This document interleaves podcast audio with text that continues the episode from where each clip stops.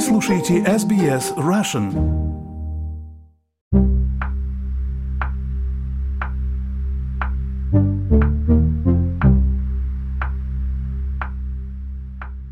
Здравствуйте! В эфире подкаст SBS Russian, у микрофона экономист Геннадий Казакевич. В этом подкасте я рассказываю о самых важных и интересных событиях в сфере экономики. Сегодня предлагаю поговорить о негативных последствиях вмешательства властей в управление экономикой. И здесь мы имеем в виду любое благонамеренное вмешательство любых властей, включая федеральное и штатное правительство, резервный банк и бюрократов всех уровней. Когда инфляция в Австралии подскочила до 8%, резервный банк стал бороться с ней наиболее известным и проверенным методом, постепенно поднимая базовую ставку процента. Более высокий процент – меньше реальных денег у населения на покупку товаров и услуг, и значит ниже спрос. Ниже спрос – значит ниже цены, а снижение некоторых цен – это и есть снижение инфляции. Но при более высоком проценте и объем инвестиций снижается, а раз падает спрос и снижаются инвестиции, то неизбежно рано или поздно должны начаться и уже начались снижение темпов роста экономики и рост безработицы. В худшем случае это может привести к рецессии. Более того, рецессия в смысле снижения абсолютной величины валового внутреннего продукта пока не наблюдается, но валовой продукт на душу населения уже сокращается. То есть экономический рост, который отражается в текущей статистике, происходит только за счет роста населения, а не вследствие увеличения производительности. И здесь наиболее очевидная иллюстрация железного закона и классического парадокса экономической политики. Любое мероприятие экономической политики или экономическая реформа должны привести и приводят к негативным последствиям. Вот другие сегодняшние проявления этого закона. Перед выборами премьер-министр Альбаниси пообещал навести порядок в домах престарелых. Здесь нужно понимать, что в Австралии часть домов престарелых находится под непосредственным управлением федерального правительства и на его полном финансировании, в то время как другая их часть принадлежит независимым частным религиозным и этническим организациям, но пользуется государственными субсидиями.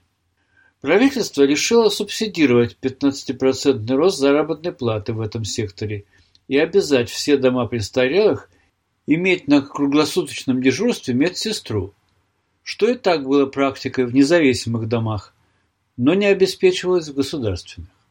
В результате решения правительства рост мест в домах престарелых неожиданно сократился вдвое, а в некоторых регионах стал сокращаться в абсолютном выражении. И это происходит, несмотря на то, что население страны стареет, и спрос на стационарный уход за стариками увеличивается. Почему это происходит?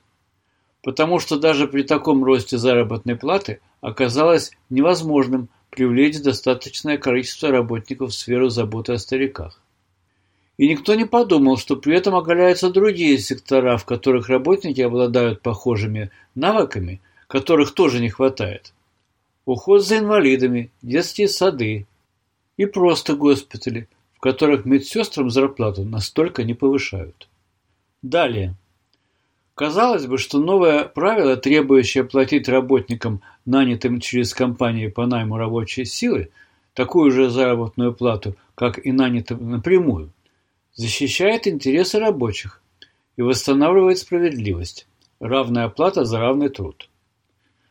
Кроме того, новые правила требуют, чтобы независимые контракторы, то есть не наемные работники, а специалисты, заключающие с компанией контракты на предоставление своих профессиональных услуг, пользовались такими же правами, как наемные работники. Но вот что говорят представители Ассоциации строительных компаний. В результате этих мер эффективность строительных компаний снизится, и вместо того, чтобы ускорить строительство остро дефицитного жилья, новые правила его замедлят. Другой пример из области строительства. В Федеральное правительство выделило средства на создание 10 тысяч единиц социального и недорогого жилья. Эта программа должна, в частности, сократить количество бездомных и очереди на социальное жилье. Все бы хорошо, но при существенном дефиците ресурсов в строительной индустрии эта программа уменьшит предложение на общем рынке жилья и при прочих равных условиях приведет к дальнейшему повышению и без того чрезвычайно высоких цен. Теперь об энергии. Федеральные и штатные правительства, озабоченные сокращением эмиссии углекислого газа в атмосферу, стремятся как можно скорее закрыть работающие на угле тепловые электростанции и перейти к возобновляемым источникам энергии, в частности солнечной и ветровой. В результате электроэнергия резко подорожала, что является одним из существенных факторов инфляции, о борьбе с которой я уже говорил выше. А как насчет борьбы с курением? Многократное повышение акцизного налога на табачные изделия привело к распространению нелегальных табачных фирм и нелегальной торговли табаком.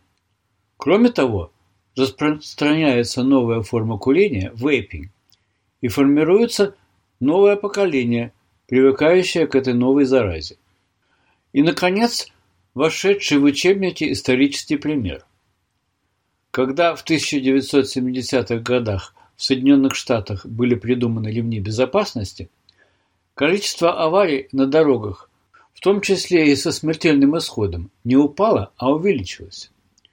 Водители решили, что они в безопасности, и стали ездить более рискованно. Эта тенденция остановилась, но очень постепенно, когда к ремням безопасности привыкли, и они стали нормой.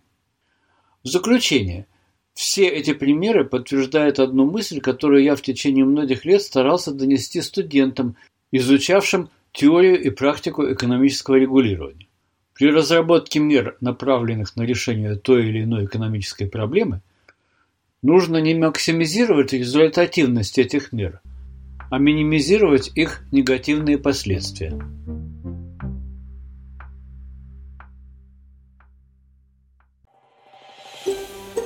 Хотите услышать больше таких историй?